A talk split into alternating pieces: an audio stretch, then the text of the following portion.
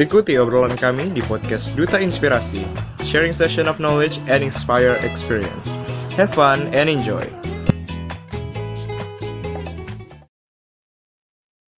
Selamat pagi, selamat siang, selamat sore, dan selamat malam Sobat Inspirasi semua. Gimana nih kabar Sobat Inspirasi hari ini? Semoga kita semua selalu dalam keadaan sehat dan senantiasa dilindungi oleh Tuhan Yang Maha Esa.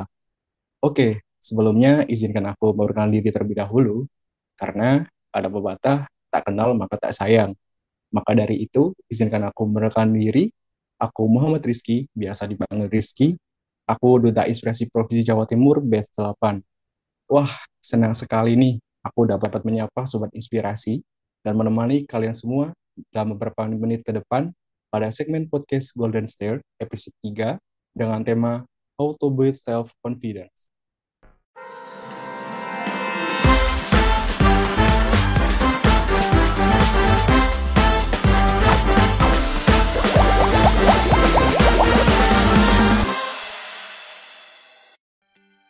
Sobat Inspirasi semua pasti sudah tidak sabar ini untuk berbincang dengan narasumber kita kali ini. Karena narasumber kita kali ini memiliki banyak sekali segudang prestasi dan pengalaman yang dapat menginspirasi ketemuan. Bersama narasumber hebat kita, yaitu Kak Arum. Halo Kak Arum. Halo, selamat malam Sobat Inspirasi dan juga Kak Rizky. Wah, gimana nih kabarnya Kak? Alhamdulillah aku baik Kak Rizky. Apa kabar? Alhamdulillah aku baik Kak. Semoga kakak selalu dalam kondisi yang baik dan diberikan kesehatan ya kak. Kesibukan kakak saat ini apa nih kak? Mungkin sobat inspirasi semua pengen tahu juga nih kesibukan kak Arum saat ini. Di ditanya kesibukan sekarang masih hawa-hawa lebaran mungkin ya Kak Rizky tapi alhamdulillah um, kemarin aku baru uh, selesai studi baru selesai sidang skripsi dan sekarang masih sedang dalam nuansa berkumpul bersama keluarga mungkin ya Roma. Wah, ternyata meskipun memiliki banyak kesibukan, tapi Kak Arum masih bisa menyempatkan nih Sobat Inspirasi untuk menemani kita semua pada segmen Gister kali ini. Nah, selain kesibukan yang sudah disebutkan oleh Kak Arum tadi, aku juga mau baca ini prestasi dari Kak Arum yang tentunya dapat menginspirasi kita semua. Oke, Sobat Inspirasi, Kak Arum nih pernah menjadi Duta Generasi Berencana Indonesia Provinsi Sulawesi Utara pada tahun 2018.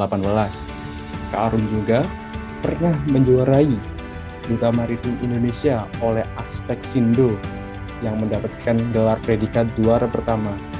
Dan yang tidak kalah menarik nih Sobat Inspirasi, Kak Arvin juga sebagai penerima beasiswa unggulan Kemendikbudristek pada tahun 2022 dan menjadi mahasiswa berprestasi utama Universitas Pendidikan Indonesia tahun 2022.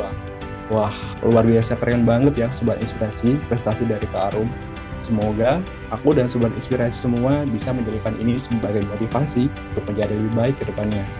Baik, mungkin sobat inspirasi udah nggak sabar nih kak untuk uh, bincang-bincang sama kakak pada kesempatan kali ini. Apalagi tema yang kita angkat itu sangat menarik nih kak, self confidence atau kepercayaan diri. Ngomong-ngomong soal self confidence nih kak, uh, mungkin sebagian orang mungkin udah tahu uh, eh, self confidence adalah rasa percaya pada kemampuan atau kapasitas dan penilaian terhadap diri sendiri. Orang yang memiliki self confidence biasanya menyadari kemampuan dan skillnya yang ia punya. Namun, tidak hanya itu. Banyak action yang dilakukan tentunya membutuhkan kepercayaan diri yang lebih dalam untuk melakukan tugas dengan baik dan mengenali segala situasi. Tapi, itu semua terkadang tidak bisa berjalan dengan baik. Nah, dari pengalaman kakak nih kak, apa sih yang harus kita lakukan untuk meningkatkan kepercayaan diri kita ketika melakukan sesuatu yang membutuhkan kemampuan tersebut, Kak? Oke, okay, sebelumnya terima kasih banyak ya atas pertanyaannya. Uh, aku jadi ngerasa banget kayak mungkin sekarang kita jadi ini ya sobat inspirasi sama-sama refleksi diri dengan tema yang menarik banget. Karena kalau ditanya dan berbicara terkait apa yang sudah dilewati, pengalaman di masa lalu, aku suka banget memaknai perjalanan dan pengalaman hidup aku tuh sebagai proses di mana aku mengenal diri lebih jauh, mendengar aspirasi diriku lebih keras lagi, dan yang terpenting itu mengetahui tujuan hidupku. So simpelnya, aku menamakan proses aku berkembang dengan berbagai pengalaman sebelumnya adalah proses untuk bertumbuh. Dan ya teman-teman, I'm not gonna lie, dalam proses itu self-confidence benar-benar punya pengaruh yang sangat besar. Kalau kata salah satu tokoh penulis buku yang terkenal, mungkin Sobat Inspirasi juga tahu, Hemin Sunim ya. Um, katanya gini, kenakan rasa percaya diri karena itu adalah busana yang paling baik. Aku nggak tahu sebenarnya kalau berbicara terkait kapan kepercayaan diri aku bisa datang, terasa sejak cerita yang mana, chapter hidup yang mana dengan berbagai ups and downs dalam hidup ini, yang di mana hidup kita nggak selamanya ke arah yang baik ya teman-teman dalam artian tentunya ada tantangan yang kita lewati di setiap episode hidup kita, dalam setiap pengalaman yang berusaha untuk kita rajut, dalam setiap kompetisi, dalam setiap cerita hidup. Tapi satu hal yang pasti um, yang benar-benar ngebantu aku ketika aku ikut lomba ataupun um, merajut pengalaman baru, paling minim adalah aku harus tahu dan kenal dulu sama diri aku. Um, simpelnya adalah kita harus bisa define who you are baik titik lemah kita atau lebih kita. Kita harus bisa mengakui apa yang menjadi lebih dari diri kita dengan mendengar bagaimana orang bereaksi atas hal-hal baik dari diri kita ataupun titik lemah yang secara nggak langsung kita sendiri yang sadar.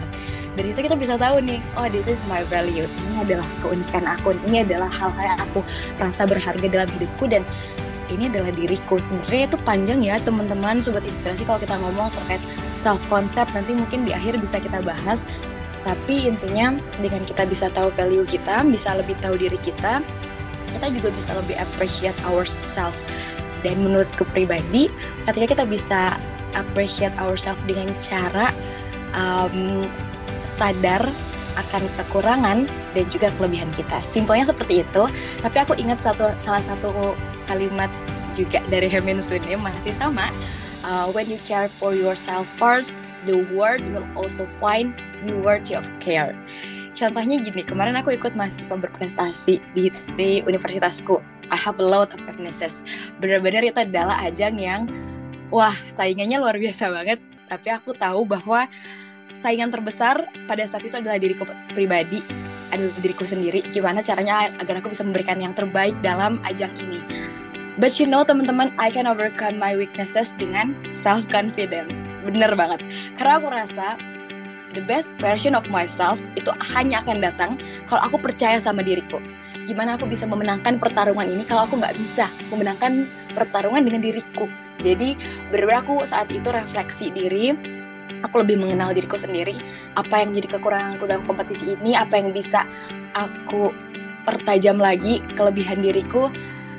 Tapi itu kembali lagi, the question is bagaimana kita bisa percaya sama diri kita kalau kita nggak kenal sama diri kita gimana kita bisa percaya sama diri kita kalau kita nggak mau dengar apa kelebihan kita, seberharga apa kita, atau bahkan ada beberapa orang yang nggak mau ngakuin itu dan nggak mau apresiasi ribuan ups and downs yang udah kita berhasil lewati, nggak mau nyari tahu bahwa kita tuh berharga just the way we are. Simpelnya seperti itu teman-teman, sobat inspirasi. Jadi um, salah satu cara aku mengapresiasi diriku, bagaimana aku bisa untuk memenangkan setiap pengalaman, memenangkan pertarungan dengan diriku sendiri untuk bisa gain more self confidence adalah dengan mengakui kekuranganku, mengapresiasi dirinya and work into it benar-benar aku percaya bahwa aku bisa karena aku tahu sisi lemahku di mana dan aku berjuang untuk bisa menutupi sisi lemahku itu dengan kelebihan yang aku punya. Aku sadar dan aku berjuang untuk itu. Simpelnya gini, aku pernah dengar satu kata juga the meaning of life is to find your gift. Gift ini bisa dibilang keunikan dan set, setiap episode hidup kita menurutku pribadi adalah bagaimana kita menemukan gift ini dan pada akhirnya itu akan kembali lagi untuk bagaimana kita me, apa ya, bagaimana kita memaknai hidup, bagaimana kita value our life sehingga kita, kita me, ketika kita menemukan our gift itu juga akan kembali lagi pada community gitu ya, akan kembali lagi ke masyarakat sehingga the purpose of life is to give it away. Ketika kita udah menemukan gift kita, kita memberikan itu lagi kepada masyarakat yang membutuhkan. Dan menurutku, dengan kita lebih sadar, aware terkait our self concept, itu benar-benar bisa boost our self confidence. Simpelnya seperti itu. Wah, menarik sekali nih kak. Aku juga pernah dengar nih kak uh, salah satu kutipan dari Panglima Perangnya Jepang, kalau tidak salah itu Sun Tzu. Dia pernah bilang uh, dia bilang gini, kenali dirimu sendiri maka seribu pertempuran akan kau menangkan. Nah dari itu sesuai banget nih kak. dengan apa yang kakak jelasin ketika kita sudah mengenal diri kita kita tahu kekurangan diri tahu kelebihan diri kita juga uh, tahu nilai-nilai kita uh, untuk mengikuti sesuatu yang emang benar ingin kita capai itu seperti apa benar-benar itu bisa menjadi boosting banget kak buat diri kita dan uh, memang self confidence ini bisa membuat seluruh aktivitas dari setiap aspek kehidupan kita menjadi lebih terkontrol nih kak terkadang seseorang yang mempunyai rasa percaya diri lebih ia merasa yakin atas kemampuannya sendiri sehingga dapat dilihat dari keberanian, hubungan sosial, serta tanggung jawabnya. Ngomong-ngomong soal keberanian nih Kak, terutama dalam hubungan bersosialisasi, bagaimana sih Kak hal yang harus kita lakukan untuk meningkatkan self-confidence, terutama dalam berkomunikasi atau berbicara di depan umum nih Kak? Ah ya ya, aku setuju banget ya semuanya sama beberapa kutipan tadi dari uh, berbagai ahli juga terkait self confidence ini dan aku sepakat banget untuk mm, berkomunikasi berbicara di depan umum atau dengan orang-orang tertentu jadi lebih mengarah ke komunikasi sendiri mungkin secara umum kalau tadi aku jelasin ya um, kita harus tahu diri kita tapi kalau lebih spesifik lagi kalau di depan umum kita harus tahu apa yang ingin kita katakan Hmm, aku selalu percaya bahwa preparation is the best part of the show. Jadi kalau pengen percaya diri pas ngomong depan umum sebenarnya simpel banget. Rumusnya adalah kita siap gitu. Kita tahu kita tahu apa yang mau kita omongin. Sebelumnya kita percaya bahwa kita sudah mempersiapkan hal ini dari sejak jauh-jauh hari. So nggak ada alasan lagi buat kita nggak percaya diri. Beneran nggak? Kayak analoginya sesederhana itu aku kaitkan lagi dengan salah satu pengalaman hidupku sebelumnya pas aku ikut mahasiswa berprestasi aku udah menganalisis tuh kayak kelemahanku adalah bahasa Inggris aku nggak sehebat teman-temanku yang lain tapi aku percaya bahwa kalau aku bekerja dan berupaya untuk menambal kekuranganku ini dengan hal-hal yang sudah aku miliki. Misalnya aku bisa kok ngomong depan umum sebelumnya walau pakai bahasa Indonesia. Aku punya intonasi yang baik ketika berbicara dengan banyak orang di depan umum. Kenapa nggak aku gunakan saja kelebihan diri itu untuk nantinya kalau aku ngomong bahasa Inggris um, itu bisa aku upayakan untuk lebih baik dibanding yang sebelumnya. Jadi uh, simpelnya adalah ketika kita siap itu akan benar-benar boost our self confidence kalau ngomong di depan umum kayak gitu. Tapi nggak bisa bohong juga ya kalau practice makes perfect. Jadi uh, ketika kita makin banyak pengalaman, tentunya makin banyak jam terbang akan lebih meningkatkan kepercayaan diri kita. Tapi nggak bisa bohong juga bahwa kesiapan dari segi konten itu benar-benar ngebantu kita untuk percaya diri dalam ngomong dengan banyak orang. Nah, kesiapan itu nggak hanya kita menguasai konten sih menurutku, bagaimana kita bisa me, kita bisa menyatu dengan apa yang kita sampaikan itu benar-benar datang dari hati kita dari hati nurani jadi bukan hafalan dan ketika kita berbicara sesuatu yang berkaitan erat dengan hati nurani, dengan pengalaman, itu pasti akan sampai juga ke hati orang lain. Dan kebanyakan itu adalah ketika kita menceritakan pengalaman kita. Jadi sesimpel itu dan aku harap teman-teman ketika ngerasa takut untuk ngomong di depan umum, pikirnya simple kayak gini aja. Ini bukan mustahil untuk aku lewati, tapi aku belum pernah ngelakuin ini aja mungkin sebelumnya dan lihat ke belakang udah berapa gunung yang kita lewatin, udah berapa ups and downs yang kita taklukkan. Kenapa kita harus takut dengan gunung gunung-gunung baru di depan kita? Yang salah satunya adalah ngomong di depan umum. Karena aku juga pribadi kadang kalau udah lama nih nggak ngomong di depan umum, kadang aku juga um, agak punya keterbatasan ya untuk bisa dekat dengan audiens. Tapi aku percaya bahwa ketika aku berpikir aku bisa, maka aku pasti bisa you are what you think. Kamu adalah apa yang kamu pikirkan.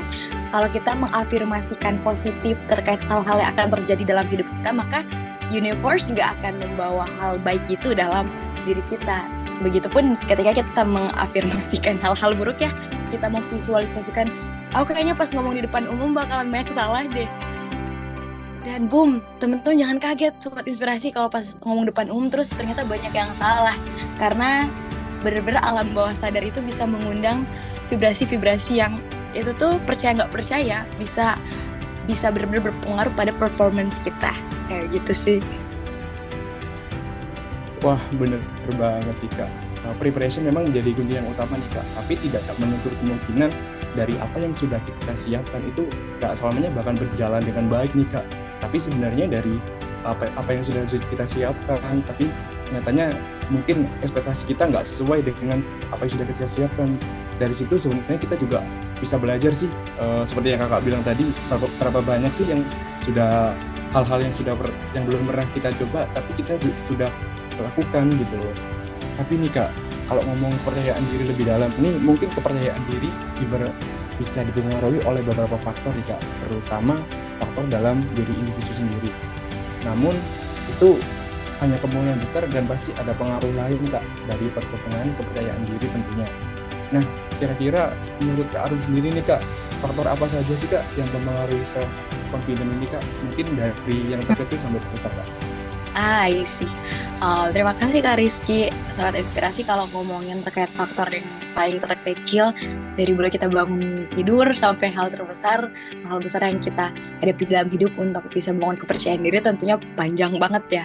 Dan aku rasa kalau teman-teman menyelami banyak banget literatur yang ada apalagi ke arah ilmu psikologi itu bener-bener menarik interesting banget terkait topik ini.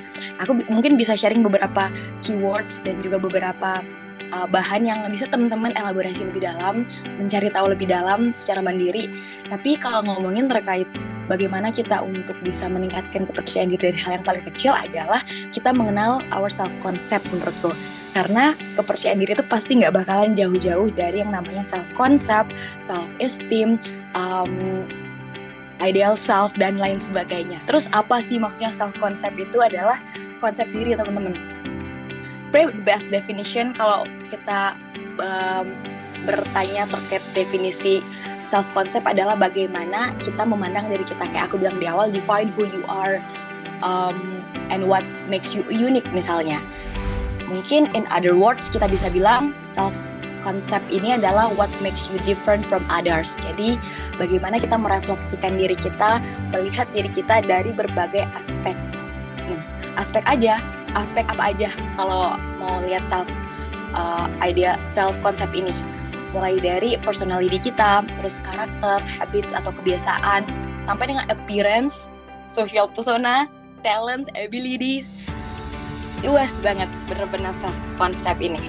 Tapi intinya bagaimana kita memandang diri kita bukan hanya terhadap hal-hal itu, tapi bagaimana kita memandang diri kita in a good way atau in a bad way dalam artian positif atau negatif teman-teman. Kalau kita memandang diri kita ke arah yang positif, tentunya kita akan mendapatkan self concept yang positif. Begitupun sebaliknya, kalau kita memandang diri kita kalau misalnya nih lihat diri kayak tadi aku kasih simpelnya um, terkait karakter kita melihat karakter kita hanya karakter negatif aja tanpa diimbangi dengan karakter positif itulah kenapa bisa ada yang namanya self esteem yang rendah atau kita ngerasa harga diri kita kayak rendah banget aku nggak punya harga diri nih buat bikin aku jadi confidence di depan banyak orang. Karena apa? Karena kamu aja melihat diri kamu dengan dengan kekurangan banget loh. Kamu bener-bener hanya melihat dan menampakkan kekerapuhan dirimu dibanding melihat dirimu di hal-hal yang kamu baik di dalam itu. Karena aku percaya banget temen-temen kamu bukanlah apa yang kamu lalui tapi kamu adalah apa yang kamu ingin menjadi. Dalam artian kita semua ini unik in our own ways. Kita unik di jalan kita masing-masing. Jangan pernah bandingkan diri kita dengan orang lain karena memang hidup ini kompetisi tapi kompetisi sejati adalah kompetisi sama diri kita sendiri.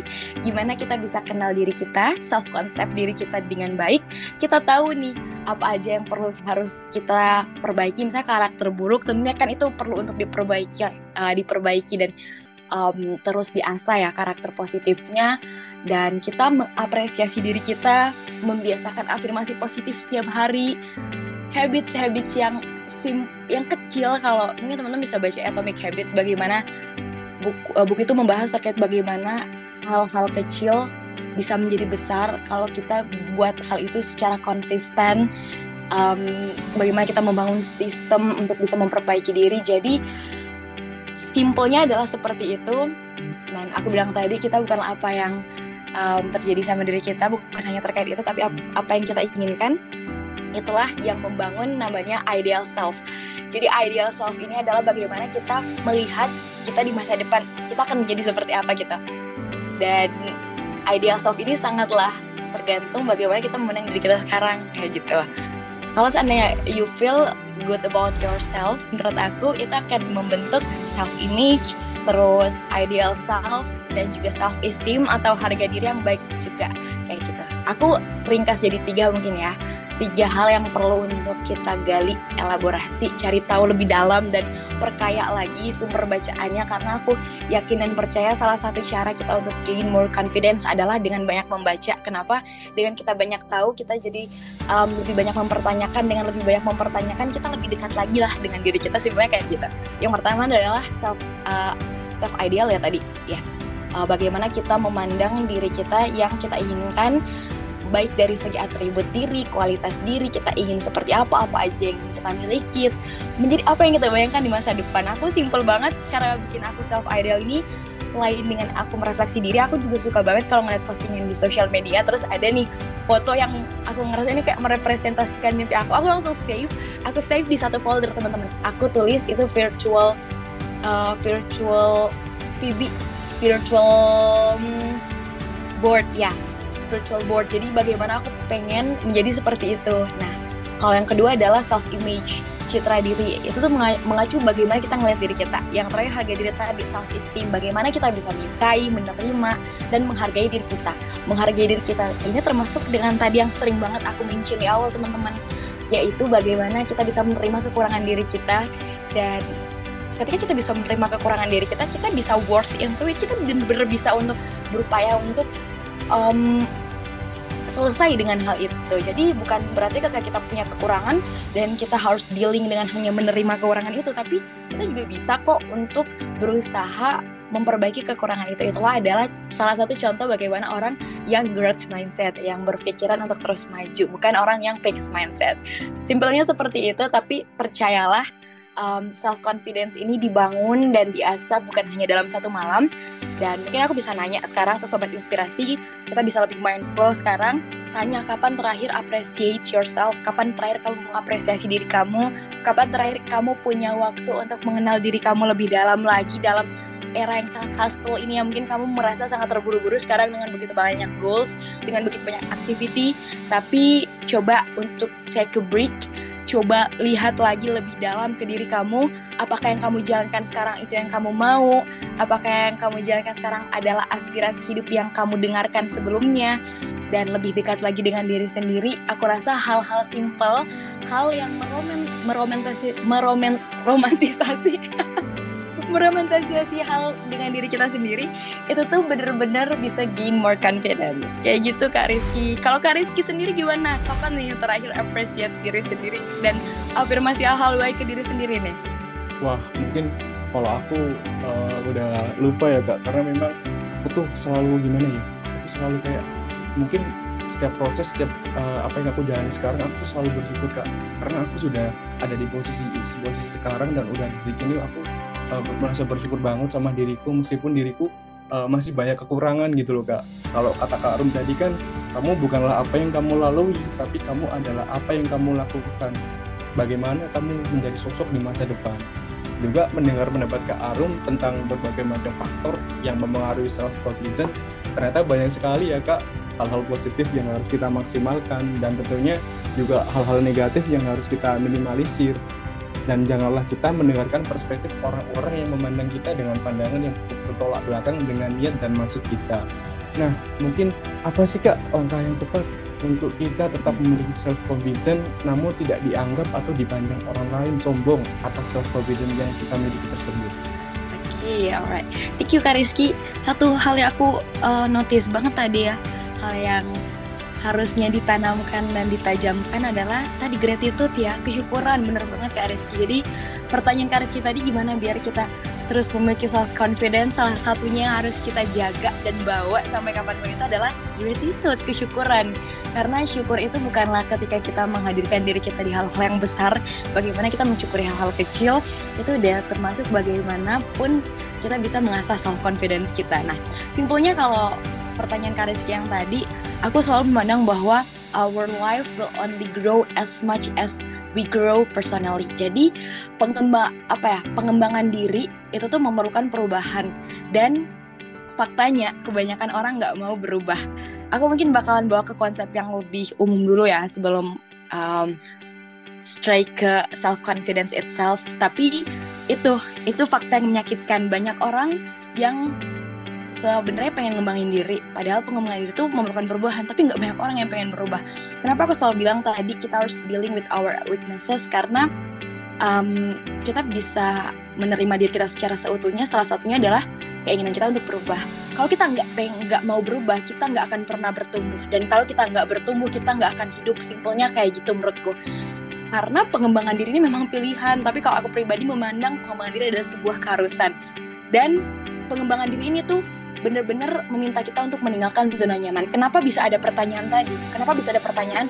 Terus gimana dong kalau aku um, pengen ngerasa percaya diri tapi aku takut banget buat dipandang sombong sama orang lain. Mungkin nih mungkin aku bisa bagi yang namanya kamu kalau masih ada pertanyaan seperti itu berarti kamu masih baru mulai keluar dari zona nyaman atau mungkin um, self confidence ini sebenarnya belum dimiliki sama diri kita dan itu ada di luar zona nyaman kita. Tapi oke kita bahas sedikit ya simple uh, zona nyaman ini karena uh, ketika kita takut di komen orang ketika kita takut apa yang kita lakukan dengan kepercayaan diri yang adalah malah wah orang bilang kita sombong. Segala takut pokoknya yang bikin kita malah tergerus kepercayaan dirinya yang sebelum kita udah capek-capek nih membangun self concept yang positif dan ternyata dengan banyak kata-kata orang loh kok malah jadi self concept negatif nih gara-gara dengerin terus nih kata orang. Padahal kan katanya juga kita harus mendengar aspirasi dari orang lain ya.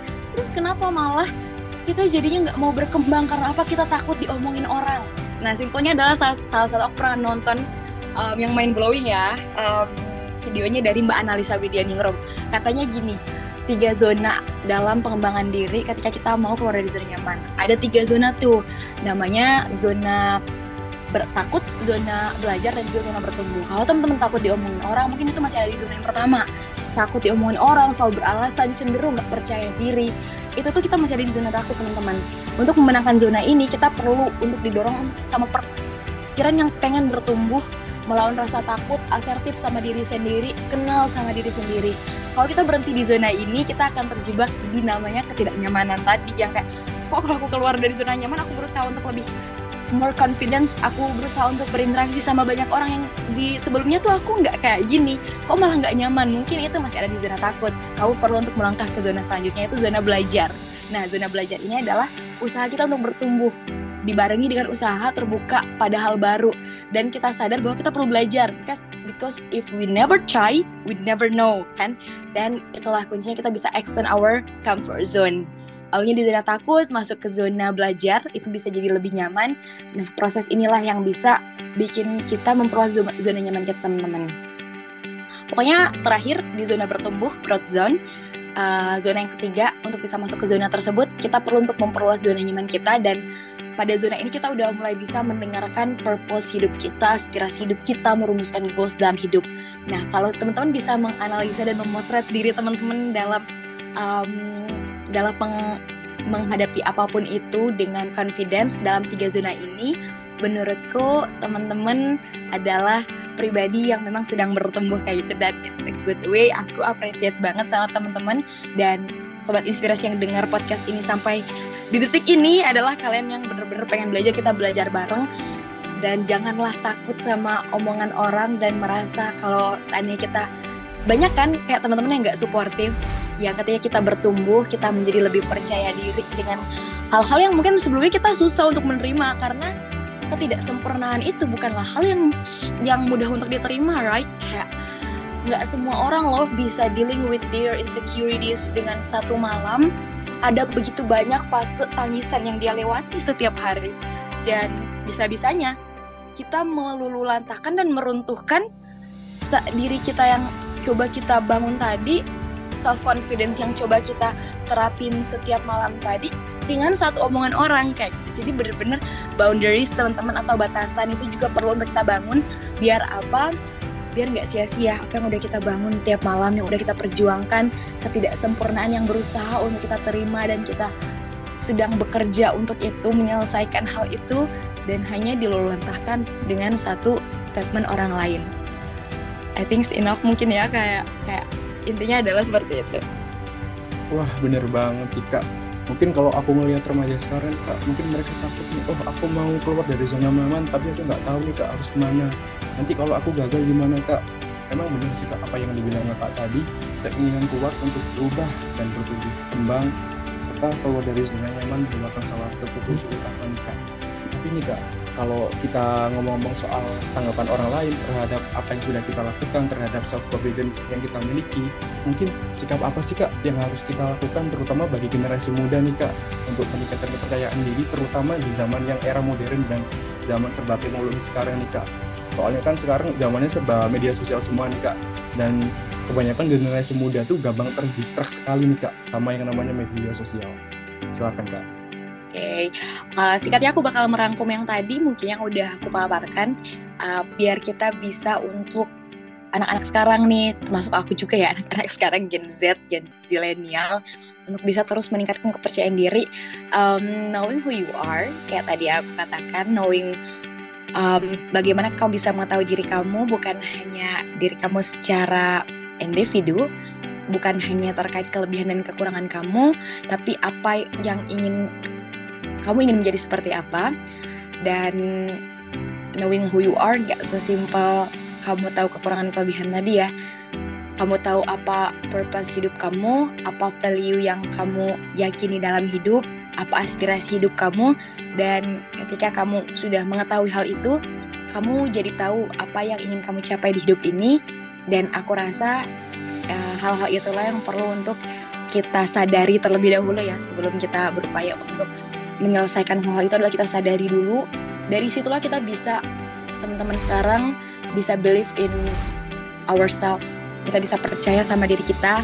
Dengan kita percaya sama diri kita kita bisa lebih bersyukur lagi di tiap fase hidup kita di tiap apa pun yang sudah dan akan kita lewati entah itu tantangan ataupun sebuah kesempatan. Um, tapi satu pro tips pro untuk bisa ningkatin kepercayaan diri, aku nggak bisa bohong, tapi lingkungan sangatlah berpengaruh. So find your circle of trust. Apa itu circle of trust? Bagaimana kamu bisa mendengarkan hal yang sebenarnya pada diri kamu melalui orang lain. Circle of trust ini adalah orang-orang di mana bisa mengevaluasi diri kamu secara objektif dan mengatakan apa yang memang perlu untuk kamu perbaiki dan tidak, tapi mereka juga ada orang-orang yang selalu bisa support apa pun keinginan kamu in a good way dan mereka adalah orang yang selalu ada di setiap fase hidup kamu. Jadi kalau ditanya um, aku sejauh ini bisa ikut banyak um, kompetisi, bisa sana ke sini karena apa? Salah satunya karena aku punya circle of trust yang benar-benar aku percaya yang lingkungan itu benar-benar bantu aku untuk growth, benar-benar bantu aku untuk bertumbuh dan aku nggak ragu untuk meninggalkan lingkungan yang kiranya itu bisa malah melulu lantahkan kepercayaan diri aku, melulu lantahkan apa yang sudah aku bangun.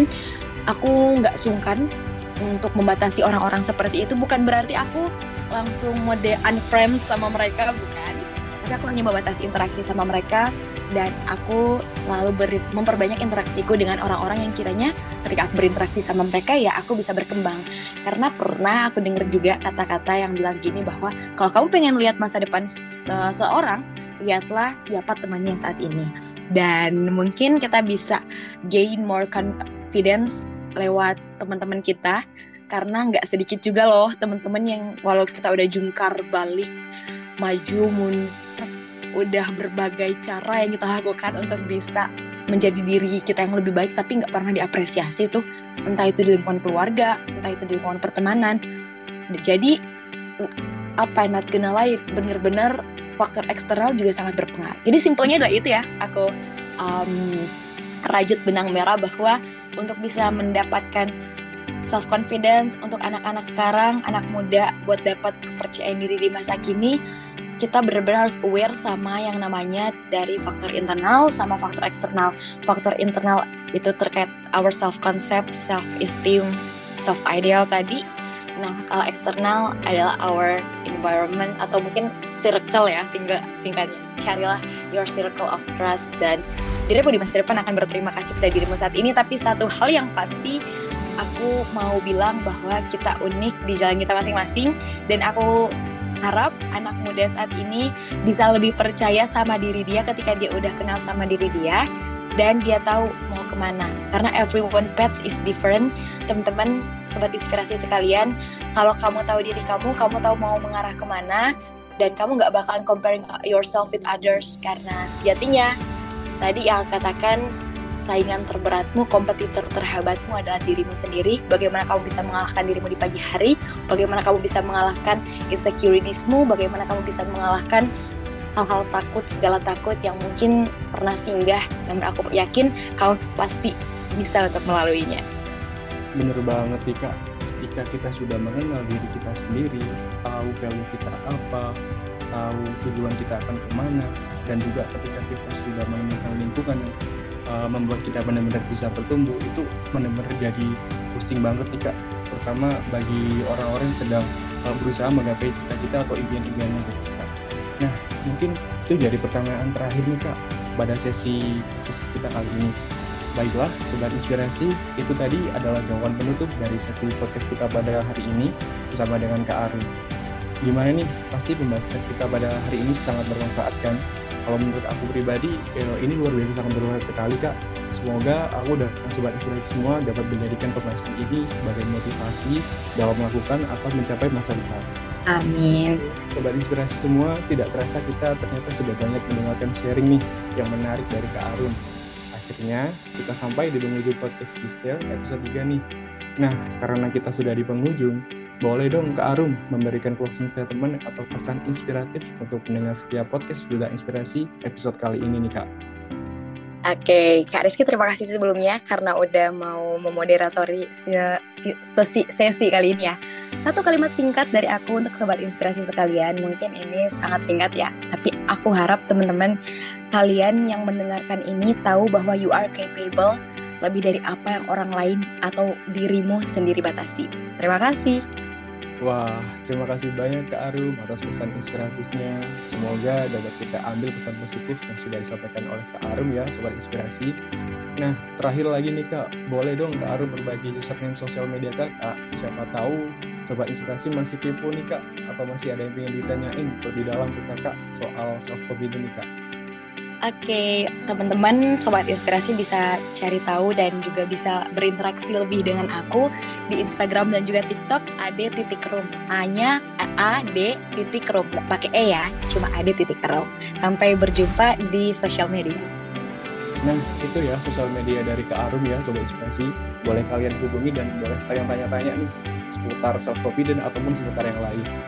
Aku di sini mengucapkan terima kasih tak terhingga kepada Kak Arum yang sudah meluangkan waktunya untuk menjadi narasumber dalam segmen Bister episode 3 kali ini dengan tema How to Build Self Confidence. Semoga Kak Arum diberkahi dan diberikan kemudahan dalam segala urusannya.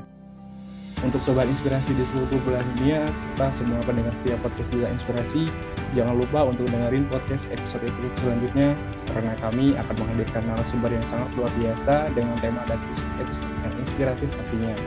Aku Muhammad Rizky, pamit undur diri dan sampai jumpa. Duta Inspirasi Podcast bergerak terinspirasi, berdampak menginspirasi.